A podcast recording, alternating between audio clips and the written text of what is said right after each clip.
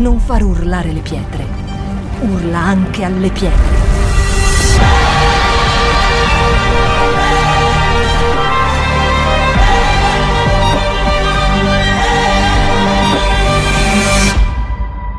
Shout 2022.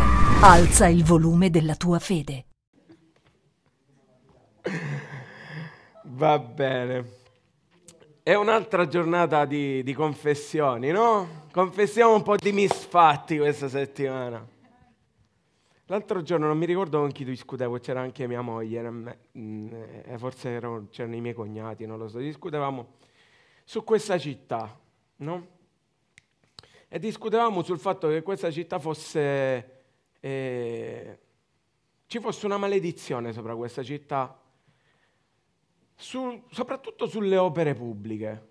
Non so quanti di voi vi siete resi conto, quanti si sono resi conto, che su questa città iniziano i lavori, poi come per, per magia, a un certo punto si bloccano e restano anni, anni. Sembra la città delle incompiute. Ho detto ma ci deve essere una maledizione su questa città, perché non è possibile che tutti, tutti, se ci pensate bene, tutti i lavori che iniziano, tutti i lavori a un certo punto si interrompono e non vanno più avanti, restano 15, 20 anni. Un ponticello di, di calopinace che doveva essere fatto, ci vuole un anno per farlo e già ce lo portiamo da, da tre anni. Il palazzo di giustizia, opera maestosa, finito per 90%, per 90% fermo là, ma così come tantissime altre cose le case, appartamenti, un sacco di rustici rimasti lì. Ho detto ci deve essere per forza una maledizione, la maledizione dell'incompiuto. Ed è devastante questa cosa. Tant'è che eh, con mia moglie pensavamo, ma dobbiamo rompere questa maledizione, dobbiamo pregare per questa male- per, contro questa maledizione, dobbiamo pregare per la nostra città, dobbiamo... Per, cioè, dobbiamo far ripartire noi spiritualmente l'economia di questa città, dobbiamo far ripartire noi spiritualmente le opere pubbliche di questa città. E mia moglie ha detto va bene, facciamo un digiuno. Vi confesso che io ho detto ok, non so, non so se riesco a prendermi l'impegno per questa cosa qui, per tutta una serie di motivi. Sapevo che avrei eh, affrontato una settimana difficile perché avevo una scadenza molto importante al lavoro che mi avrebbe preso tantissimo tempo. Sapevo che stavo un pochettino faticando. Ho detto, guarda, non so se io riesco a prendermi l'impegno per fare questo digiuno, per fare questa preghiera, così per tutti questi giorni, per questa città. Bene, lo Spirito Santo, che come al solito è molto, molto simpatico, e eh, ovviamente chi ha la sensibilità di ascoltare lo Spirito Santo poi a un certo punto eh, ti mette di fronte alla, alla realtà delle cose, mi ha messo in cuore una parola per questa mattina che riflette un attimino la nostra realtà, la realtà che io vivo alcune volte, la realtà che il cristiano vive alcune volte. Però prima di addentrarci, vi volevo dire che la regina ha vinto. Finalmente, con un gol da 60 metri,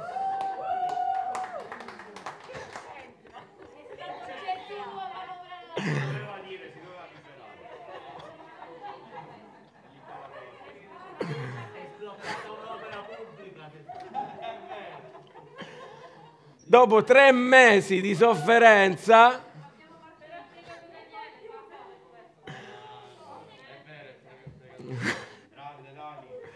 abbiamo vinto una partita. Ora, voi sapete quanto io sono appassionato di questa squadra. Però dai, quello che sto per dire fa parte di questa predica. Non me ne sono uscito così a muzzo. Durante tutti questi mesi non era tanto la vittoria che mancava, no? Era vedere la squadra che eh, non, ce la, non, ce la, metteva tutta, ok? Era vedere la squadra che eh, sì, non, non, dava tutto in campo, non correvano più come, come, tutti insieme, non correvano più come una squadra, ognuno pensava al suo orticello, ognuno si copriva la sua parte di campo e i risultati non arrivavano. La squadra non era una squadra, era una cozzaglia di, eh, di, di giocatori messi in campo, 11 eh, giocatori da soli, ognuno correva per fatti suoi e si continuava a perdere. La curva cantava.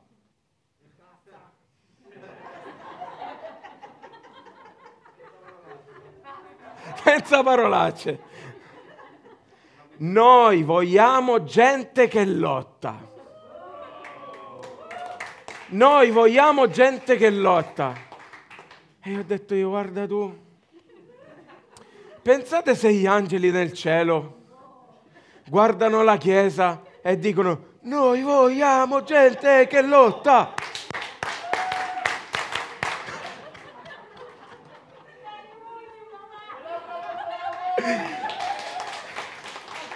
Oggi...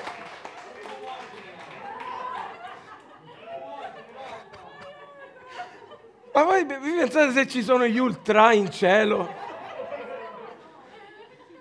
che cantano alla Chiesa noi vogliamo gente che lotta. Il titolo di questa predica si chiama Gente che lotta. Gente che lotta.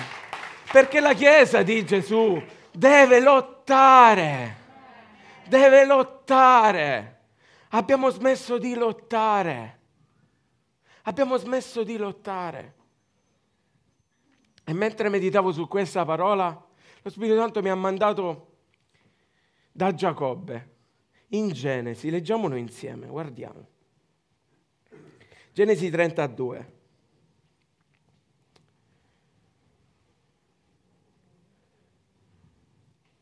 Giacobbe rimase solo e un uomo lottò con lui fino all'apparire dell'alba.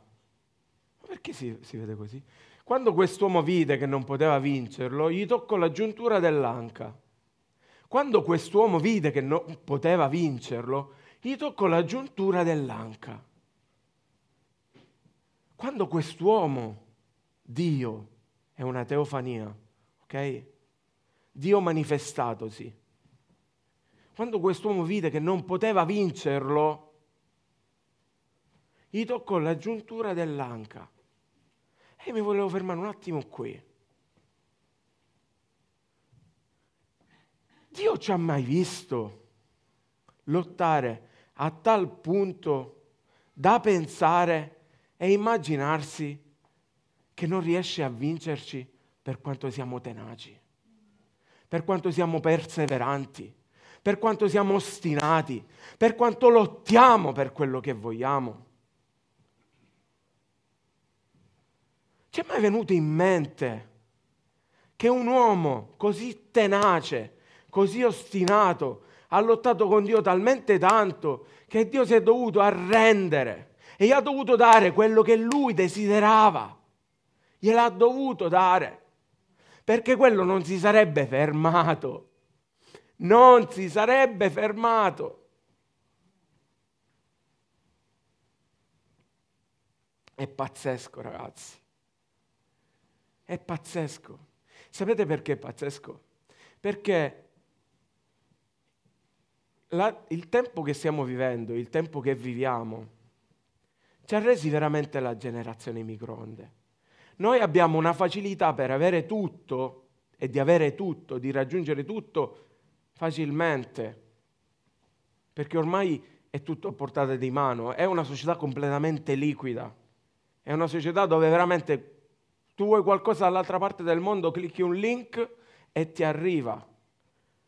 Si fa fatica a combattere per quello che si desidera. Anzi, quando arriva la difficoltà, quando arriva quel momento difficile, noi ci arrendiamo.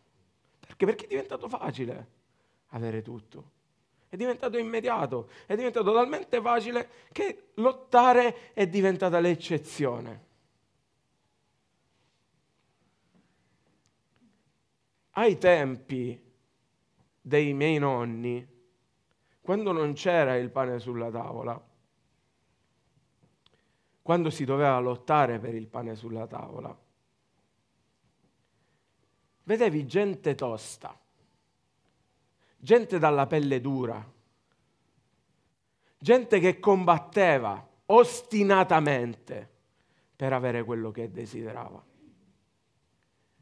Oggi si vede gente depressa, gente depressa perché non è più abituata a lottare non è più abituata a combattere, è tutto troppo facile ed è una strategia sottile e minuta del diavolo. Il diavolo ci ha messo tutto così tanto a portata di mano che nel momento in cui ci viene a mancare qualcosa ci manca allo stesso modo il, terreno sotto i piedi. E quando ci viene a mancare il terreno sotto i piedi, per definizione, noi dovremmo azionare la fede. Perché la fede quella che ci fa camminare e andare oltre e andare lontano e continuare e insistere quando non c'è il terreno sotto i piedi. Ok? È per definizione questo fede.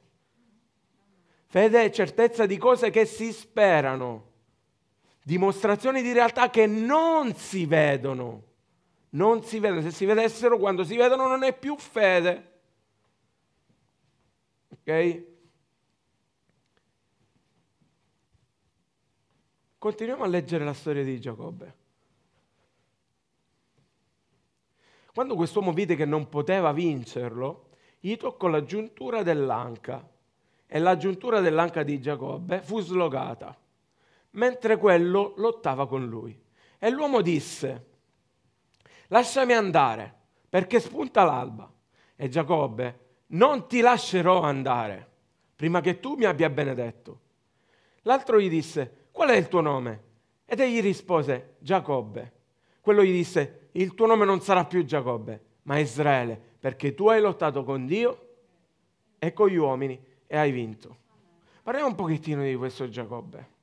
È un personaggio straordinario, come tutti i personaggi della Bibbia, ma meditando sul suo carattere, ho pensato veramente che fosse un personaggio straordinario. Giacobbe è per definizione il soppiantatore, l'ingannatore, colui che inganna. È un personaggio difettoso. Quanti di noi sono difettosi? Io sono difettoso.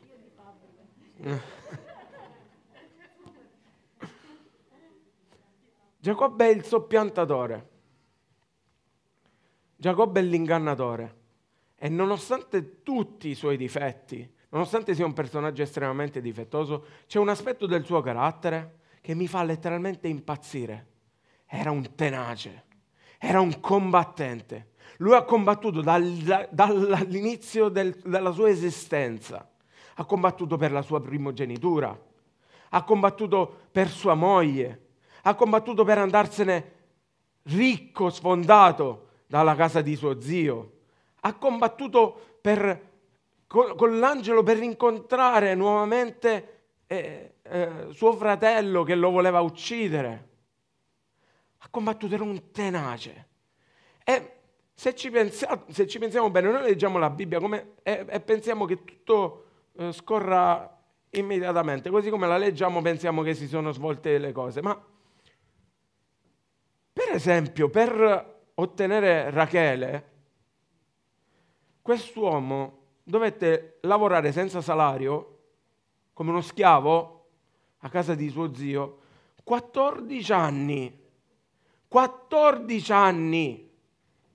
Cioè è come se io lavorassi per ottenere mia moglie fino a quando Daniele avrà 17 anni. Ok? 14, sono tantissimi. Sono tantissimi dopo essere già stato ingannato una volta, quindi non avendo neanche la certezza che magari dopo altri sette anni posso essere ingannato nuovamente. No, lui combatteva, lui resisteva, lui era tenace.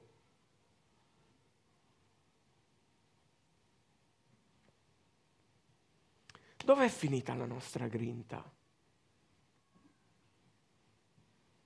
Dov'è la grinta della Chiesa che non si stanca di lottare per le cose che vuole in preghiera? Ed è una domanda che faccio prima a me. Perché nel momento in cui lo Spirito Santo mi diceva, vedi che questa è una città delle, delle, delle incompiute, dovete pregare, io dicevo no, Signore, è difficile. Non so se riesco a prendermi questo impegno.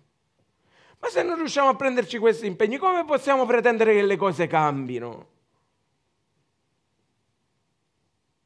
Se stiamo attraversando delle brutte fasi econom- economiche, personali, se vogliamo ottenere delle vittorie caratteriali su noi stessi, come possiamo pretendere di ottenere quello che noi desideriamo se noi non combattiamo?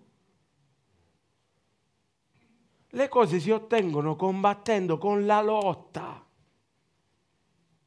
Con la lotta, lotta dura, lotta fino a quando non c'è il risultato, lotta costante. Non è detto che arrivino subito le risposte. Questo benedetto cristiano ha dovuto aspettare 14 anni per avere sua moglie, ma non si è arreso. Chissà quanto tempo dovremmo aspettare noi prima di vedere risvegli in questa chiesa, in questa città. Chissà quanto tempo dovremmo aspettare noi in preghiera, in ginocchio, prima di vedere questa città trasformata. Ma perché ci dobbiamo arrendere?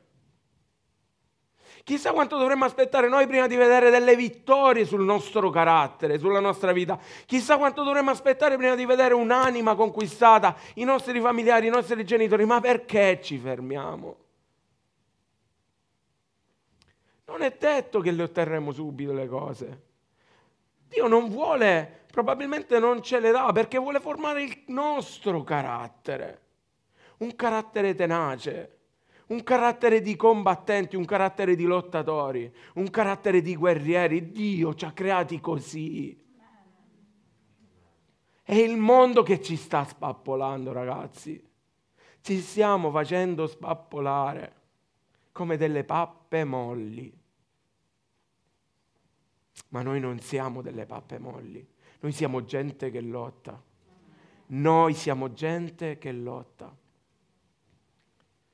Giacobbe lottò tutta la notte con l'angelo, con Dio. E in questa lotta ne uscì vincitore. Più volte mi sono fatto la domanda, ma com'è possibile lottare con Dio e vincere? La risposta a questa domanda me l'ha data lo Spirito Santo in questi giorni. Noi otteniamo la vittoria con Dio quando Dio vince.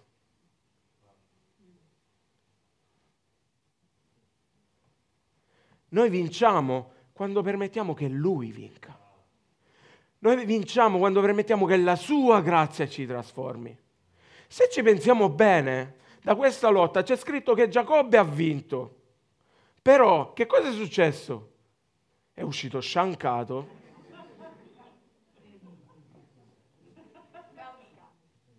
Sciancato. Era buono, è uscito sciancato. Ed è uscito cambiato col nome. Ok? Si chiama Catherine.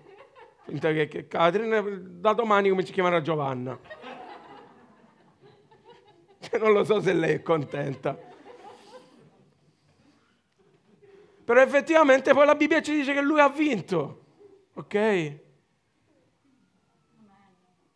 No, noi vinciamo quando Dio vince in noi.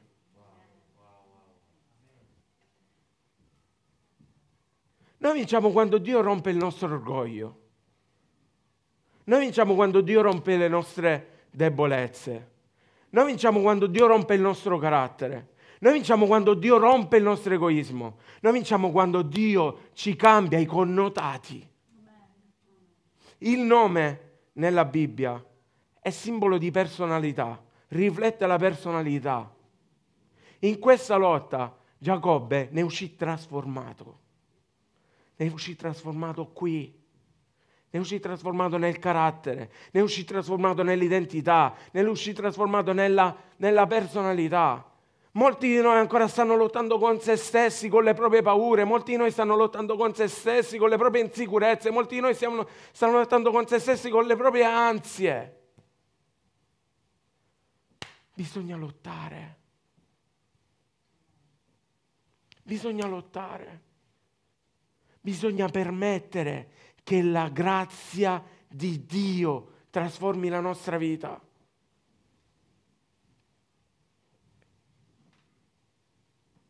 Non è scontato. Non è scontato. Sapete perché non è scontato?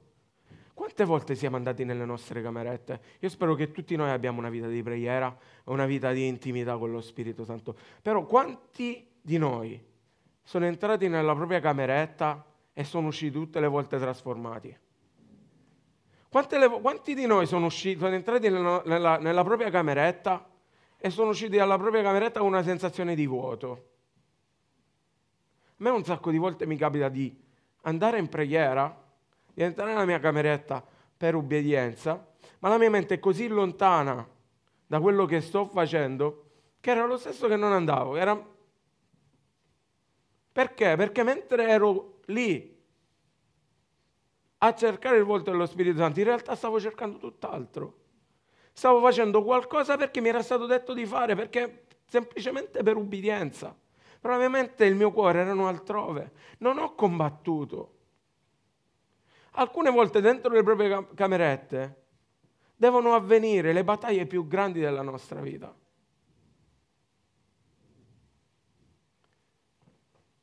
Il mio più grande, eh, mia, le, le mie lotte più grandi col mio carattere sono eh, contro i, pensieri. Molto spesso eh, nella mia mente arrivano pensieri di lamento, ok? Mi lamento per qualsiasi cosa. E le mie lotte, le mie battaglie più grandi sono contro il lamento. E non è facile, perché lì eh, si tratta di combattere insieme allo Spirito Santo per cercare di portare e rendere ubbidiente il proprio pensiero alla volontà di Dio. La volontà di Dio non è per il lamento, ok? La volontà di Dio è che noi siamo grati, che noi ringraziamo. Eppure, nella mia mente, ogni giorno nasce un pensiero di lamento, perché vorrei altro, perché eh, non mi piace il lavoro, perché questo, questo e quest'altro, ognuno sa le sue cose. Spesso io ho vittoria quando lascio che lo Spirito Santo vinca sui miei pensieri. Altrettanto spesso, quando non permetto questo, i pensieri quelli sono e quelli restano. È importante ed è fondamentale che quando andiamo nelle nostre camerette, quando preghiamo, permettiamo che la grazia di Dio ci trasformi. Perché è solo la grazia di Dio che ci può trasformare. Noi possiamo lottare, combattere quanto vogliamo con noi stessi, ma se non permettiamo che sia Dio a toccare la giuntura della nostra anca per sciancarci, noi perderemo sempre. Deve essere Dio a vincere affinché noi vinciamo. Guardate che cosa dice la Bibbia.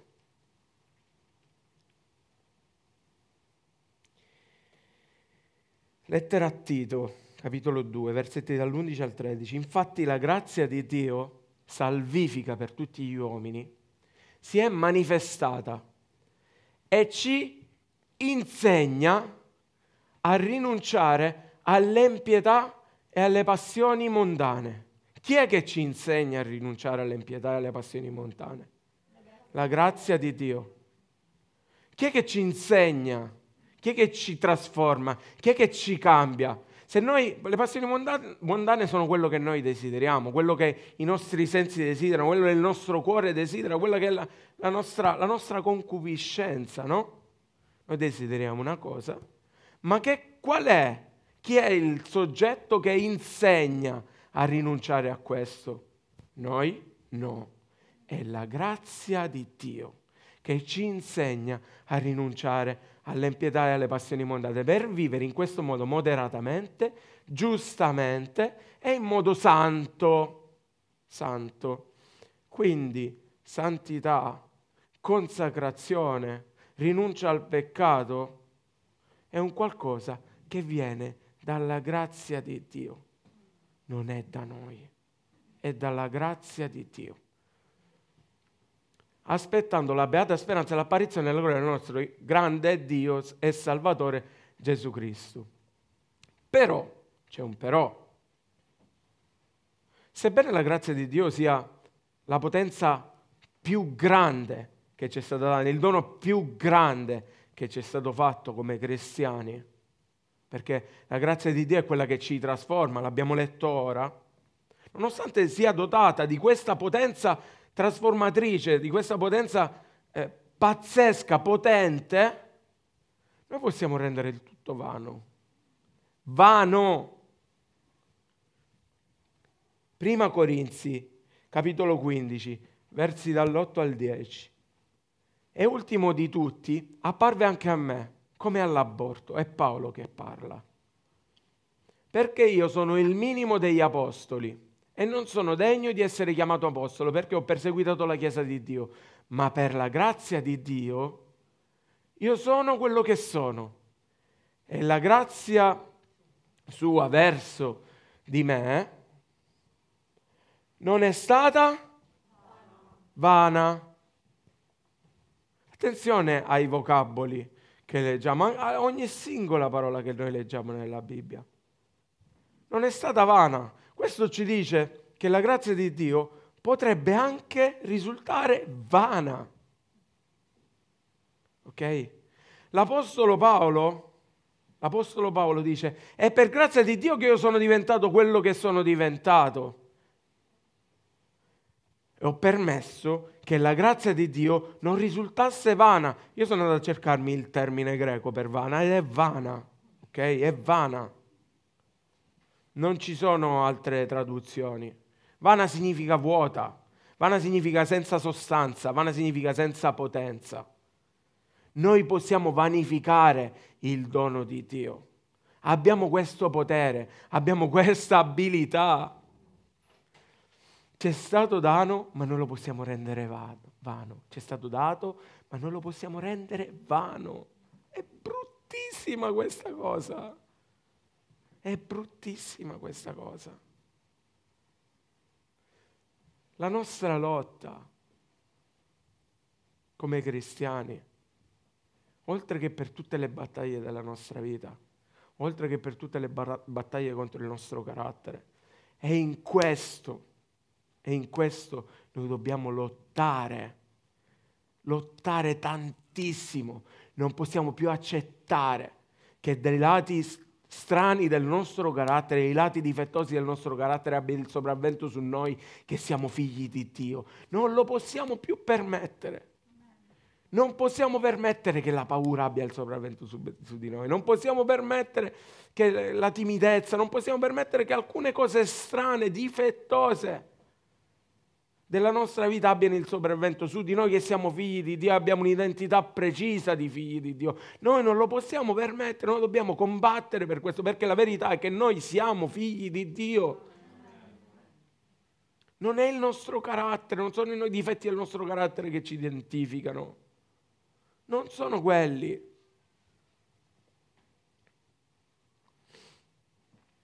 Faccio ridere un altro, un altro pochino.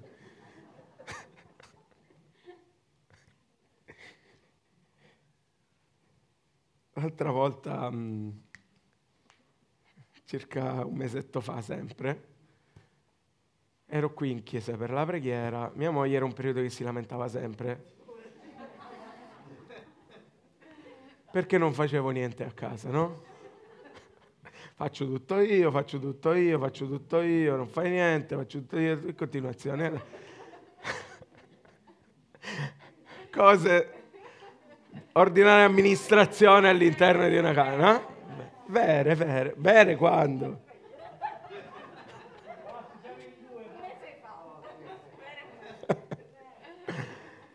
E si lamentava in continuazione, mamma mia, sei pesante, ma non la sopportavo più.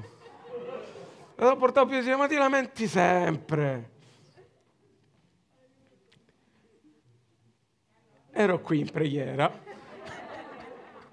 Quando perché sono cose, storie, storie di vita vera, cioè sto predicando qualcosa di, di vero, effettivamente.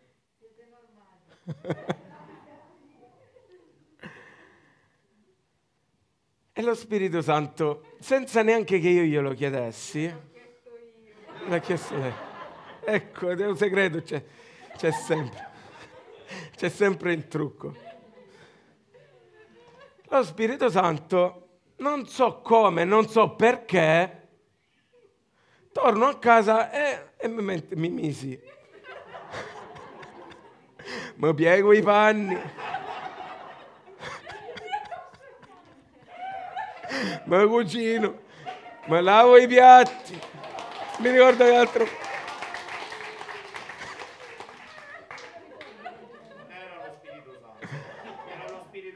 Ma non che tipo... Ma non che tipo lo volevo fare. Lo facevo e basta, non so perché. No!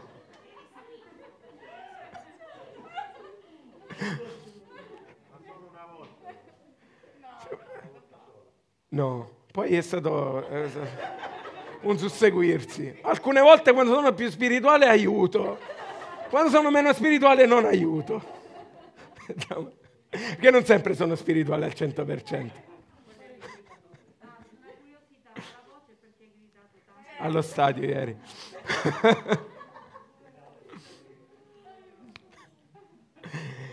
Fatto sta che noi scherziamo e ridiamo. Eh, è, è bello anche prendere leggermente, con, con leggerezza alcune cose.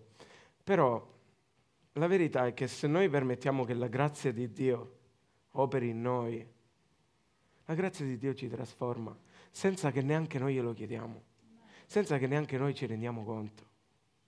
Quando noi ci chiudiamo dentro la cameretta e abbiamo l'atteggiamento, abbiamo l'atteggiamento giusto nei confronti di Dio, e vogliamo veramente essere trasformati all'interno delle nostre camerette. Io penso che tutti abbiamo bisogno di essere trasformati. Penso che tutti abbiamo bisogno di essere trasformati. E ci sono alcune battaglie che noi dobbiamo permettere allo Spirito Santo di vincere per poter vincere. Ok?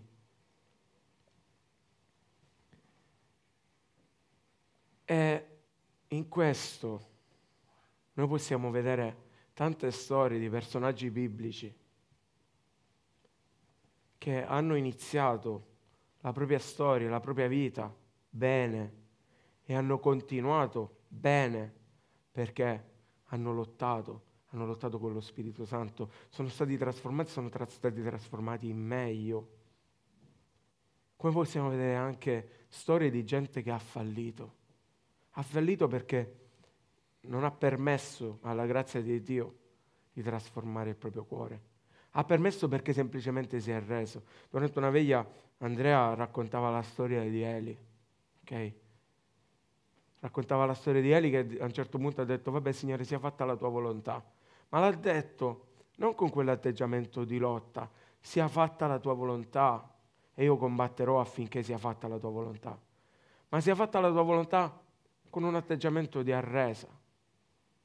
Ci sono alcune volte che affinché sia fatta la volontà di Dio nella nostra vita, noi dobbiamo prendere una posizione ferma spirituale. Se veramente quello che noi vogliamo e che desideriamo è che la volontà di Dio sia fatta nella nostra vita, o attorno a noi, nelle nostre famiglie, o anche nella nostra città, ci sono delle battaglie da, da, da, da combattere, ci sono delle posizioni spirituali che noi dobbiamo prendere fermamente. Il sacerdote Eli sapeva che i suoi figli stavano sbagliando. Lo sapeva, li ha anche rimproverati, ma non ha preso una posizione. Ha lasciato che tutto andasse come doveva andare. Ha perso il sacerdozio. Ma come lui tanti, il re Saul, Sansone, tante persone, si può sbagliare. Non perché ci è stato dato lo Spirito Santo, non perché abbiamo ricevuto la, la salvezza, per definizione noi abbiamo vittoria. Non è così. Non è così. Per avere vittoria ci deve essere una battaglia. E le battaglie non sono mai ad armi bianche. Le battaglie sono toste, le battaglie sono pesanti, le battaglie sono difficili, le battaglie sono lunghe alcune volte, lunghe alcune volte.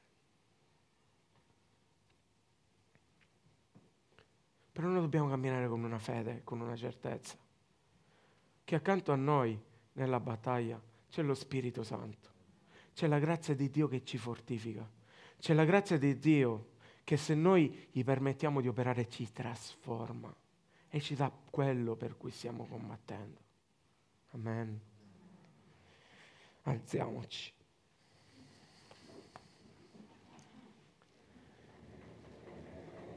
Amen, Signore. Sera, ma che rarai, ma che Io devo pregare e sto pregando tanto in questo tempo per la Chiesa.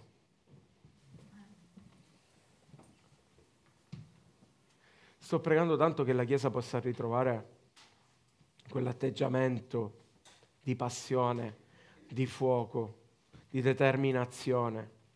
Sto pregando tanto che la Chiesa possa riacquistare, riacquisire l'identità con cui è nata. Perché un'altra cosa che ci... Eh,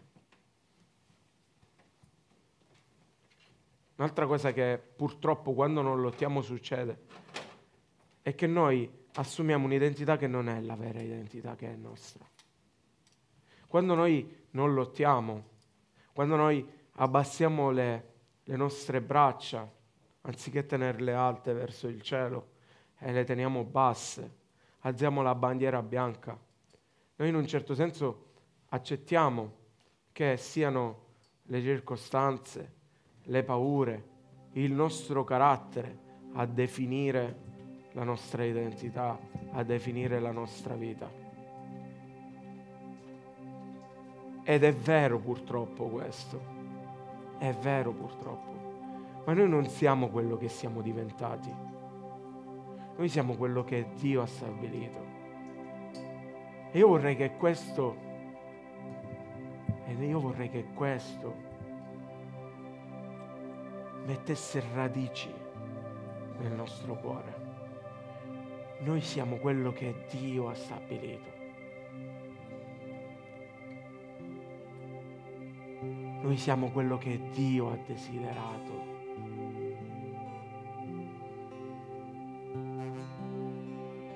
Il suo amore così grande per noi non permetterebbe mai che dei suoi figli venissero soggiogati da altri spiriti, da altre situazioni, per quanto grandi e forti e resistenti loro possano essere. Lui ci ha donato la sua grazia, lui ci ha donato lo Spirito Santo che combatte insieme a noi, che lotta insieme a noi se noi decidiamo di lottare, se noi insistiamo, se noi ci induriamo.